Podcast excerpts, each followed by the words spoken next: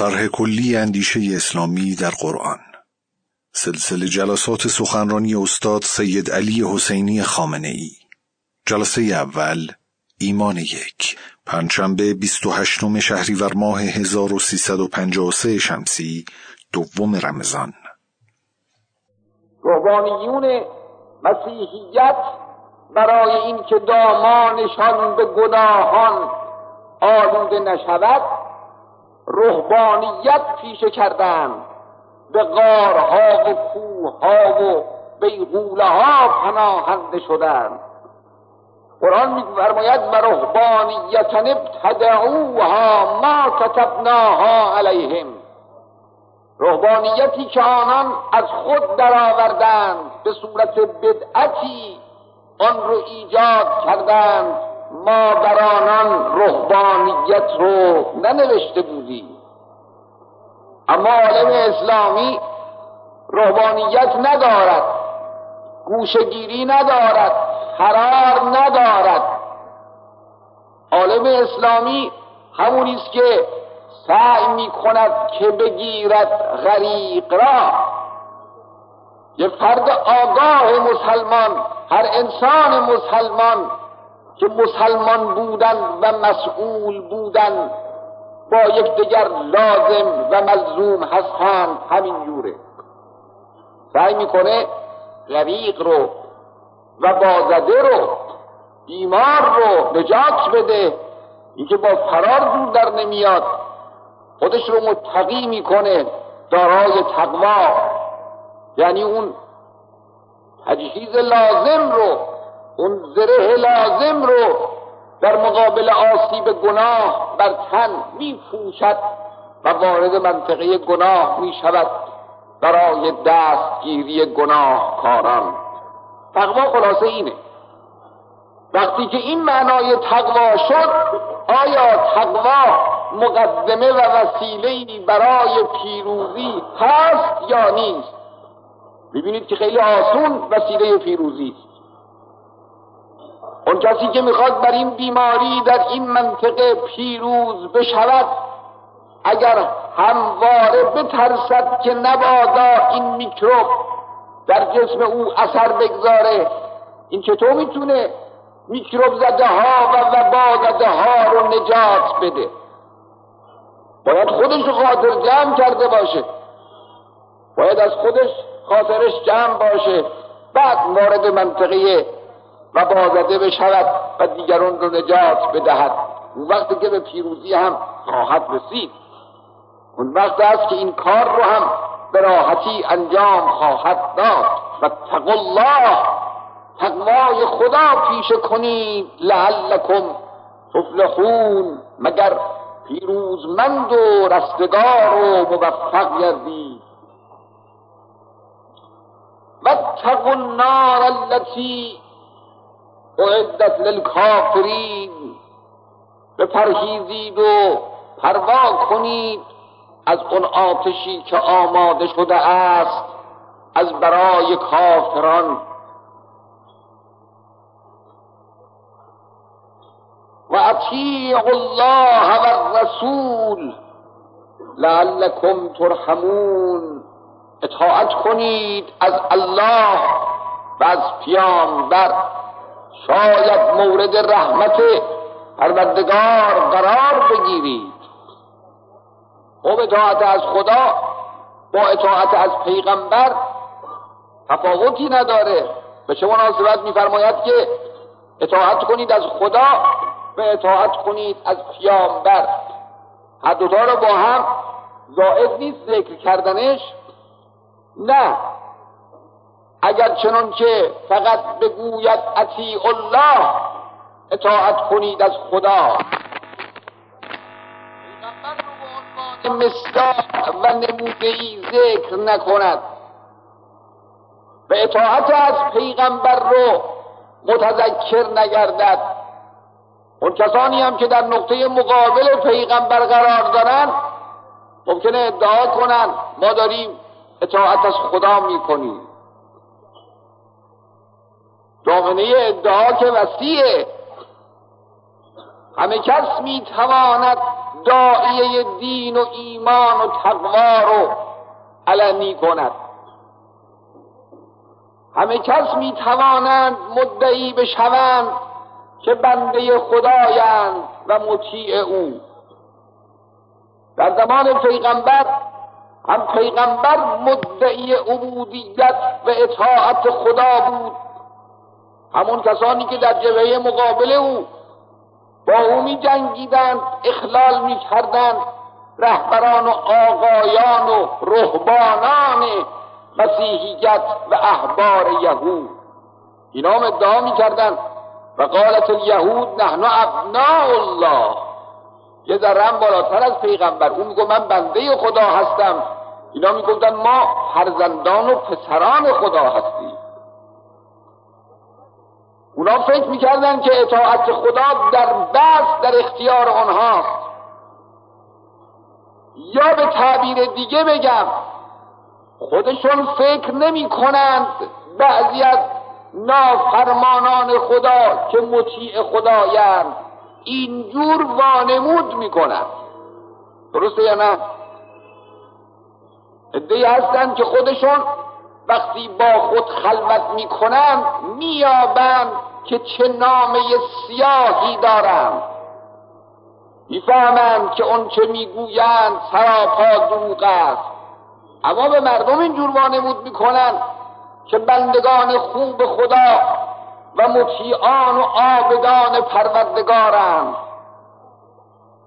اینا در مقابل مردم حق پرست واقعی باید ممتاز بشوند، باید مشخص بشوند. اینه که اینجا خدای متعال در مقام بیان اطاعت و لزوم آن برای مؤمنان اینجور میگه و اطیع الله و رسول، اطاعت کنید خدا را و پیامبر را. اگر نمیگفت پیامبر رو، دشمنان پیامبر هم میگفتن ما مطیع خداییم. لذا بایستی مشخص بشود که اطاعت خدا یعنی که اون کسانی که خود رو بنده خدا میدانند اما بنده فرمان و قانون خدا نیستند، عمل به قانون نمی کنند، ملتزم به لوازم این بندگی نیستند، اینا چطور میتونن بگویند ما بنده خداییم؟ اطیعوا الله و الرسول، اطاعت کنید خدا را و رسول را لعلکم ترحمون، شاید مورد رحم پروردگار قرار گیرید. رحم خدا یعنی چه؟ مورد رحم خدا قرار گرفتن یعنی چه؟ اینجا یه مقایسه‌ای بکنید بین بیان قرآن و پندار عامیانه ما.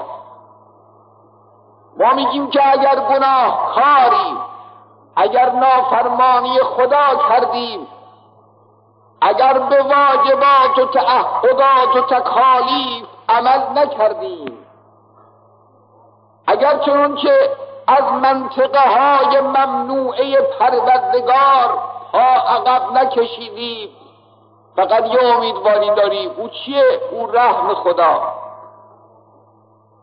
خدا ما رحمتش با ما عمل کنه، خدا ما رو رحم کنه. این داعیه و حرف ما، یعنی حرف معمول اجتماع ما و مردم ما اینه. رحمت خدا رو برای کجا میدانیم؟ برای اونجا که عمل نکرده ایم، در صورتی که نافرمانی کرده ایم، در صورتی که منطقه ممنوعه خدا رو زیر پا لگد خوب کردیم، مسئولیت و تعهد الهی رو ملاحظه نداشتیم. در یه چنین صورت هایی بگیم ما که عمل نداریم مگر خدا رحممون کنه. رحم رو، رحم خدا را، رحمت پروردگار را رقیب عمل کردن و جایگزین عمل کردن میدونیم. آیه قرآن به عکسه میگه عمل کنید، اطاعت کنید، شاید مورد رحمت پروردگار قرار بگیرید. رحمت خدا اون وقتی است که یک ملتی به مسئولیتش عمل کند. خدا وقتی به مردمی رحم می کند که او را اطاعت کنند، تکالیف خود را انجام بدن. هفتصد میلیون مسلمان بنشینند به انتظار ابر رحمت پروردگاری که بر سرشون ببارد، اون وقت راه‌ها رو باز کنند تا دزدان ناموس و غارتگران دین بیان همه چیزشون رو ببرن، به امید رحمت خدا بنشینن. پس بگو بنشینن. حالا فاطیعوا الله و الرسول لعلکم ترحمون، اطاعت کنید خدا را و رسول را، پیامبر را، شاید مورد رحمت قرار بگیرید. یعنی چه اطاعت کنید خدا را؟ اطاعت خدا به چیست؟ به این که تمام تکالیف و جتهای الهی رو بر دوشمون هم کنید و چرا که بر عهده ما نهاده شده است انجام بدید. به قول آیه شریفه قرآن می‌فرماید مؤمنین اون کسانی هستند که وقتی میان آنان مشاجره‌ای به وقوع می‌پیوندد، به تو ای پیامبر رجوع می‌کنند، مراجعه می‌کنند و چون تو حکمی صادر کردی ثم لا یجدوا فی انفسهم حرجا مما قضیت، دستوری که تو صادر کردی کمترین غبار کدورتی هم بر روح آنها و دل آنها بر جای نمی‌گذارد و یسلمون تسلیما، تسلیم فرمان تو. اینجور مؤمن واقعی است. اگر اینجور بود یه ملتی، یه امتی، اگر یک عده جمعیت به این صورت تحت فرمان خدا قرار گرفتند، اون وقت هست که رحمت پروردگار و لطف بی نهایت او شامل حال آنان خواهد شد. اون وقت که یه امت به آگاهی میرسه، اون وقت هست که یک ملت به رشد انسانی میرسد، اون وقت هست که اسارت ها و زنجیرها از دست و پای او باز می شود. اون وقت است که رحمت الهی شامل حال او می شود. و اطیعوا الله و الرسول لعلکم ترحمون، اطاعت کنید خدا را و پیامبر را، باشد که مورد رحمت پروردگار قرار گیرید. و سارعوا الی مغفرت من ربکم، میدان مسابقه است اینجا، میدان پیشگیری و مسارعه است. پیشی بجویید، سبقت بجویید، الی مغفرت، به سوی مغفرتی من ربکم، از سوی پروردگارتان، و جنت، و بهشتی که عرضها السماوات و الارض، که به پهنای آسمان ها و زمین است، و اعدت للمتقین، آماده شده است برای با تقوایان. اونجا یه نشانه تقوا، یک نتیجه تقوا ذکر شد. اینجا نشانه های تقوا پی در پی ذکر خواهد شد. ای انسانی که برای یک وجب زمین و یه مقدار آب و گل در فلان منطقه عالم حاضری سبقت بگیری، حاضری دیگران را عقب بگذاری، حاضری تمام قوا و نیروهایت رو به کار بزنی، استخدام کنی تا بتونی در مزایده فلان زمین، در به دست آوردن فلان سرمایه، در تصرف کردن فلان مغازه، در گرفتن فلان گوشه فلان مملکت، در دائر کردن فلان کمپانی در فلان منطقه عالم، در تحصیل امتیازات مادی هرچه بیشتر، برای اینها حاضری مسابقه بدی، سرعت بگیری، دیگران را عقب بگذاری، اگرچه شرافتها و فضیلتها را هم زیر پا گذاشته باشی. ای انسان، به تو نمیگویند سرعت مگیر، به تو نمیگویند توی خانه بخواب، نیروهایت رو به کار مزن. اون کسی که به نام دین به تو این سخن رو میگوید دروغ میگوید و نمیداند. دین نمیگه نیروهات رو متوقف بگذار، دین میگه سرعت بگیر هرچه بیشتر، مسابقه بده هرچه زیادتر، اما به سوی چه؟ به سوی چیزی که شایسته توست، نه به سوی یک وجب آب و گل، نه به سوی پرون مبلغ ناچیز، نه به سوی زندگی مادی دنیا که هر چه باشد برای تو کوچک و کم است. ای انسان بزرگ، به سوی چیزی که با عظمت تو، با مقام تو سازگار باشد، که انسان عالی ترین موجودات این جهانه. بزرگترین عظمتهای وجود بعد از پروردگار در همین کالبد کوچک و محدوده. ای انسان بزرگ، سرعت بگیر، مسابقه بده، اما به سوی چه؟ الی مغفرت من ربکم و جنه. سرعتت به سوی مغفرت پروردگار باشد، به سوی آن بهشت برین الهی باشد که همه آسمان ها در مقابل او کوچکند، همه زمین در برابر او اندک است. یعنی چه؟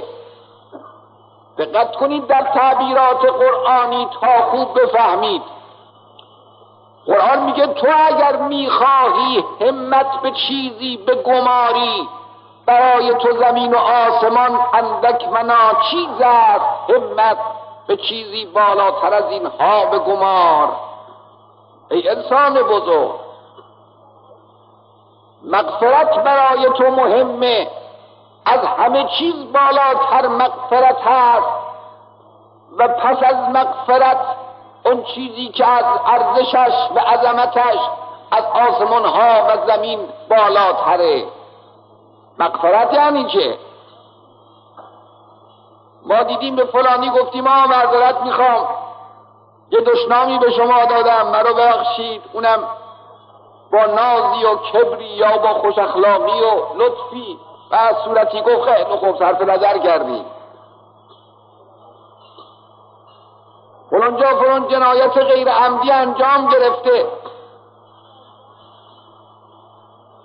آمدن اطراف اون کسی که صاحب حق است او رو التماس و درخواست و فلان ها ببخشید، آقا لطف کنید. او هم میگه خیلی خوب شما رو بخشیدم.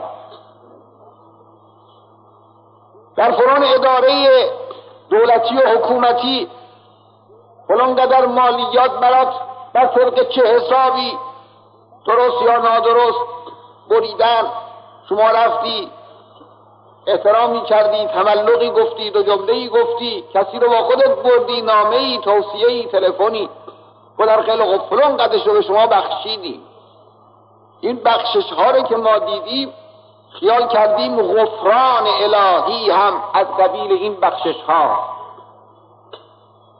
فلان کس ظلم کرده، جنایت کرده، گناه کرده، در زمین فساد آفریده و برانگیخته، مستوجب عذاب خداست بعد روز قیامت به خاطر قطره اشکی که او داشته است یا توجه و توسلی که او کرده است. خدا بگه خیلی خوب، حالا که اینجور شد ما هم از سر خطایای تو گذشتیم، تو رو بخشیدیم. مغفرت خدا اینه.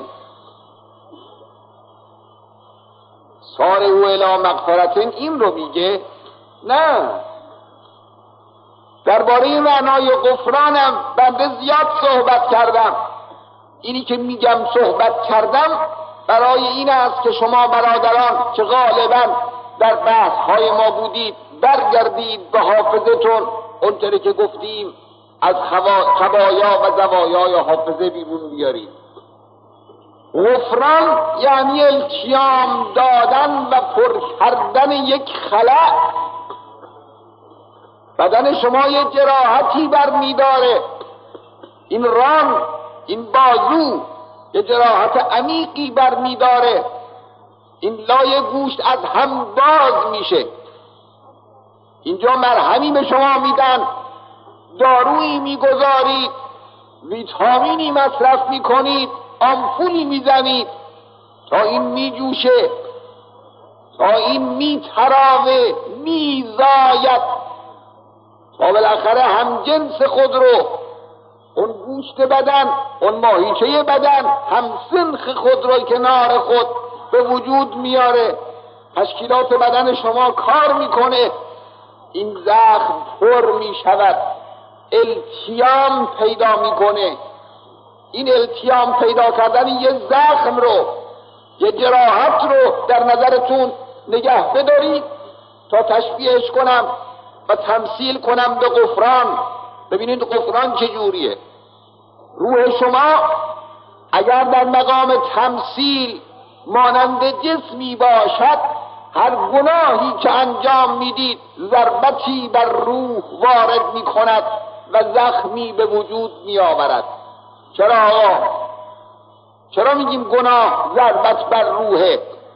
برای خاطر این که روح باید تعالی پیدا کنه و گناه هر آن چیزی است که روح انسانی رو یک گام از تعالی و تکامل مورد نظرش باز می‌دارد. در مقام مثل و تشبیه میشه همین زخم زدن، همین شکاف رو بر پیکره روح تو به وجود آوردن. این گناه که شد، این نقیصه انجام گرفت. شما مال مردم خوردید، خدای نخواسته، اونی که شرب خمر کرد، اونی که ربا خورد، اونی که زنا کرد، اونی که دروغ گفت، اونی که افترا گفت، با هر یک از این کارها یه شکافی به روحش، به پیکره روانش وارد آمد. این روح او زخمی شد، ناقص شد، از کمال که غایت الآمال است دور افتاد. این گفت حالا باید مغفرت پیدا کنه. غفران یعنی که غفران یعنی این خلأ، این کمبود روح، این زخم روان، این نقیصه‌ای که در نفس او به وجود آمده است، این برطرف شدن. اینه میگن غفران. چجوری برطرف میشه؟ چجوری برطرف میشود اون نقیصه‌ای که در روح تو از سوی گناه به وجود آمده؟ با جبران کردن. اون کسی که با یه گناهی جان خود رو از اوج انسانیت و تکامل و نقطه پرواز انسانی یه قدری منحد کرده و دور انداخته، اون وقتی این عقب ماندگیش جبران شده است که یه مقداری بره بالا. یه مثال دیگه بزنم. سوار ماشین شدید، دارید میرید سر پنجاه فرسخی، اگر این ماشین در راه توقف کرد، شما چه شدید؟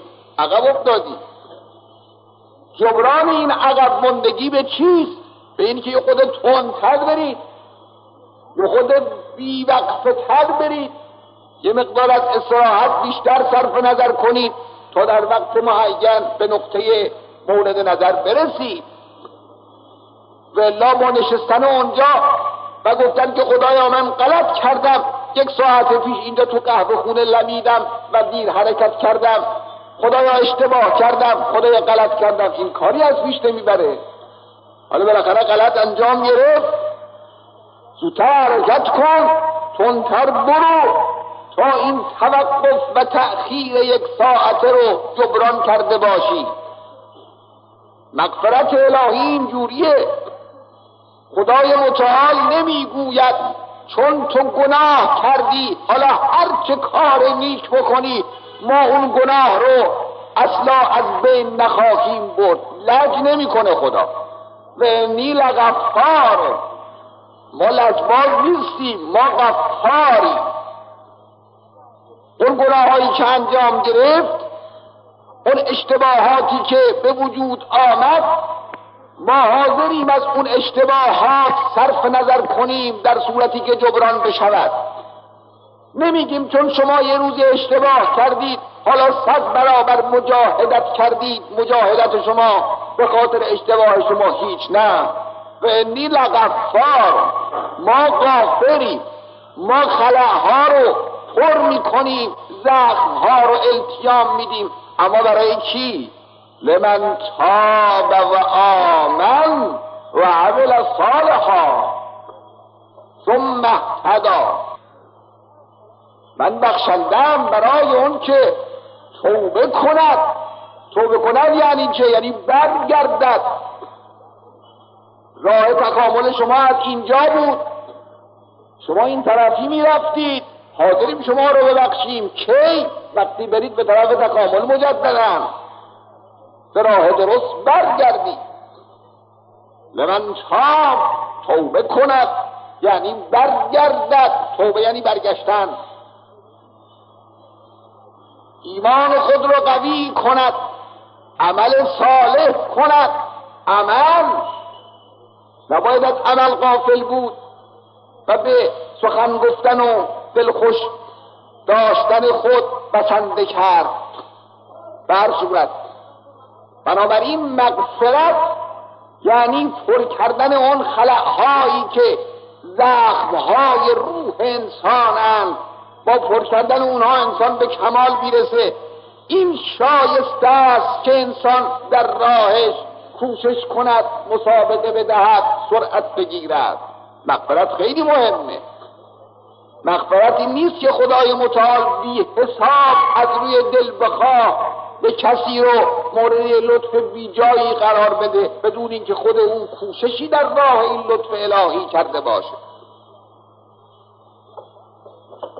و سارعوا الی مغفرت من ربکم، سرعت بگیرید به سوی مغفرتی از پروردگارتان و جنت و بهشتی عرضها السماوات و الارض که پهنا و گستردگی آن به قدر آسمان ها و زمین است. و عدت، آماده شده است للمتقین، برای متقیان.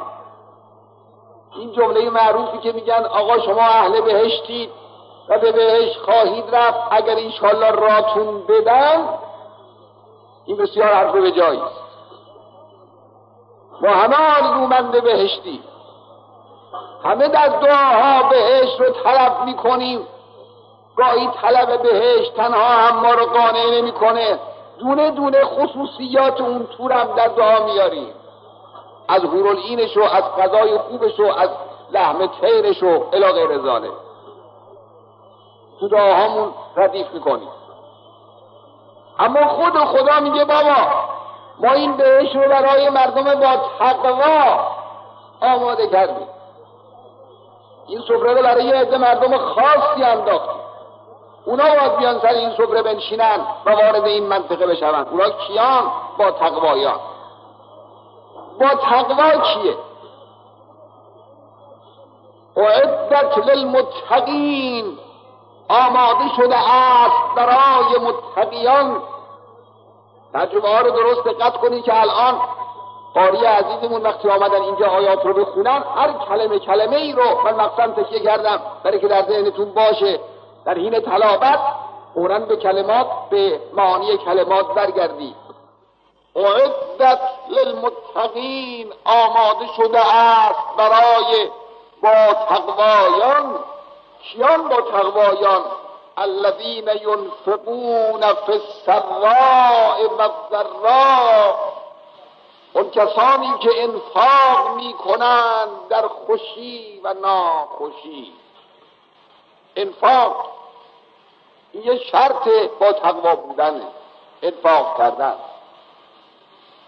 انفاق را با چند بار تعالی معنا کردم، عیبی نداره اینا رو تکرار کنیم، چون اینا حرفایی است که غالبا تازه تازه به گوش شما میرسه هرچه تکرار بشه بیشتر در دل میمانه و چه بهتر. انفاق با خرج کردن فرق داره. خرج کردن یعنی این که انسان یه پولی رو خرج کنه. انفاق خرج کردن است، اما نه هر خرج کردنی. انفاق اون خرج کردنی رو میگویم که با اون یک خلایی پر بشود، یه نیاز راستینی برآورده بشود. کجا اون کسانی که میلیون ها خرج میکنن، به ظاهر هم برای کارهای نیک خرج میکنن تا از زبان قرآن به اونها بگیم که بدبخت ترین مردمان، زیرا کارشون انفاق نیست. قل هل انبئکم بالاخسرین اعمالا الذین ضل سعیهم فی الحیاة الدنیا و هم یحسبون انهم یحسنون صنعا. این پولهایی که خرج میشه، این در و زیورهایی که بر پیکر گرسنه یک عده مردم آویخته میشه، این پیرایه های زیادی و دروغین، اینها انفاق نیست. چرا؟ چون خلایی رو پر نمیکنه. آقا اگر این پنجزار رو شما دادید به کسی که صد تا پنجزاری و یک تومنی تو جیبشه، صد تا دیگه شم بتونه فراهم بکنه، این انفاق نیست. اگر دادی به اون آدمی که منتظر یه پنجزاری است تا یه نون سنگک بخره و شکم خودش رو پر کنه، این انفاق. البته نخواستم با این جمله بگم آقایون برن حالا یه پنجزاری بدن به گرسنه‌ها و گداها که شکماشون رو پر کنن. نه، گاهی پر کردن شکم گرسنه هم انفاق نیست. در یه شرایطی اینجوریه،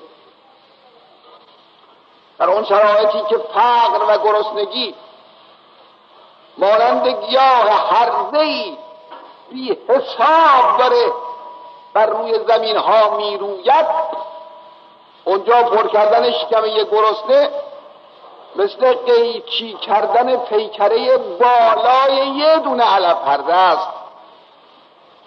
توی صحرا علف پرده چقدر قیمت داره؟ بالاخره از جلوه چشم یه گیاه هرزه کم میشه، اما چقدر این کار اساسی است، چقدر جالبه این کار، خیلی کم و ناچیز. بنابراین انفاق اون چیزی است که یک خلایی رو پر میکنه، یک نیازی رو برآورده میکنه. اون ملتی که امروز به یه چیزی احتیاج دارد مانند آب و هوا، اگه در غیر اون چیز به همون ملت کمک کردی، اینجا انفاق نکردی، پول حرام کردن کاری انجام دادی. پس انفاق کار همه کس نیست، انفاق کار مردمان باهوشه، اونهایی که خلاها و نیازها رو میفهمن و حاضر میشن به جا اون خلاها و نیازها رو پر کنن. انفاق خیلی مهم. الذین ينفقون في السراء و الضراء، یکی از نشانه های باتقواها اینه، انفاق میکنن در خوشی و ناخوشی. والکاظمین الغیظ، و فروبرندگان خشم. فروبرندگان خشم یعنی که یعنی بر اساس احساسات کار نمی کنن. همه جا عقل، اما گاهی عقل هم با خشمهای درست همراه. ببینید در قرآن میگه اشداء علی الکفار رحماء بینهم. اینی که میگن والکاظمین الغیظ، معناش این نیست که شما خیال کنید میخواهیم بگوییم خشم یک ملت، خشم یک انسان، خشم یک جامعه علیه اون کسانی که باید بر آنان خشم گرفت نیست و نابود باد. نه، قرآن هم نمیگه که این خشم ها رو فرو بخورید، میگه بر اساس خشم کاری انجام نده. بل کاظمین الغیظ، کظم کنندگان، فرو برندگان، فراموش کنندگان نه، فرو برندگان غیظ و خشم، که وقتی خشم فرو نشست انسان میتوانه با عقل، با درک اون چرا که شایسته هست انجام بده. والعافین عن الناس، گذرندگان از مردم، عفو کنندگان از خطاهای مردم، از اشتباهات مردم، از خطاهای مردم، از گناهان مردم، از لغزش‌های مردم باید گذشت، باید صرف نظر کرد. از اون گناهی نباید صرف نظر کرد که لغزش نبوده است. خدا از چنین گناهی مشکل صرف نظر بکنه. از اون عمل خلافی نباید صرف نظر کرد که از روی تعمد و عناد انجام گرفته، اما لغزش ها و قصور ها که در کار عامه مردم فراوان هست قابل گذشتن و عفو کردنه. والعافین عن الناس والله یحب المحسنین، و خدا دوست می‌دارد مردمان احسان کننده را. دیگه از نشانه‌های با تقواها چیه؟ والذین اذا فعلوا فاحشه او ظلموا انفسهم ذکروا الله فاستغفروا لذنوبهم، و کسانی که چون کار گناه بزرگی انجام دهند یا بر خویشتن ستم کنند، او ظلموا انفسهم، بر نفسهای خود ظلم روا بدارند، ذکر الله، فوراً به یاد خدا بیفتند. در وادی غفلت، زیر سرپوش غفلت دیر نپایند. یا یه چیز خیلی عجیبه در قرآن در زمینه تذکر پیدا کردن، ان الذین اتقوا، این مال با تقواها اتفاقا، ان الذین اتقوا اذا مسهم طائف من الشیطان تذکروا، وقتی یک گروه شیطان با اون معنای وسیعی که شیطان داره با اون معنای وسیعی که شیطان داره وقتی یک گروهی شیطان به شیطان صفت او را احاطه می کنند تا گمراه کنند، تا از راه به در ببرند، تا او را به فراموشی بیندازند، ذکر الله، فوراً به یاد خدا بیفته انسان. یاد خدا یه چنین چیزیه. یاد خدا حربه ایست در دست ما بر علیه شیطان ها. یاد خدا ریسمانیست در اختیار ما برای نجات از ورطه‌ای که دشمنان هوشیاری ما در برابر ما به وجود آوردند. یاد خدا خیلی چیز ارزشمند و قیمتی است. ذکر الله، چون کار خلافی بکنند یا بر خویشتن ظلم بکنند خدا را به یاد می آورند. فاستغفروا لذنوبهم، پس طلب غفران و مغفرت می کنند برای گناهانشان. در جستجو میان که این گناه، این خلأ التیام پیدا کنه، اما همین هم بدون کمک پروردگار ممکن نیست. و من یغفر الذنوب الا الله، و که غفران و مغفرت می بخشد گناهان رو به جز خدا. تلاش از تو، حرکت از و برکت از خدا، تلاش و کوشش از ما و قبول از خدای ما. پس تلاش رو از پرونده خودمون حق نداریم حذف کنیم. ولم یصروا علی ما فعلوا وهم یعلمون، بر اون چه که میدانند گناه است اصراری نورزند. اولئک جزاؤهم مغفرة من ربهم، این چنین کسانی که از تلاش و کوشش باز نمی ایستند، استغفار می کنند برای گناهان، اصرار نمی کنند، نمی ورزند در راه خطا و خلاف، این چنین آدمی پاداششان مغفرت از سوی پروردگارشان است و جنات تجری من تحتها الانهار، و بهشت هایی که در زیر آن نهرها جاری است، خالدین فیها و نعم اجر العاملین، در آن جاودانند و چه نیکو پاداش عمل کنندگانند. باز اینجا میگه پاداش عمل کنندگان، اجر العاملین. مسئله عمل یکی از مسائل بسیار مهمه در این سلسله معارف اسلامی که انشاءالله در بحث‌های قرآنی و در این تلاوت‌ها به ترتیب تا آخر ماه رمضان در نظر دارم که مرتباً بیان کنیم و عرض بکنیم. یکیش اختصاص پیدا میکنه به همین مسئله عمل.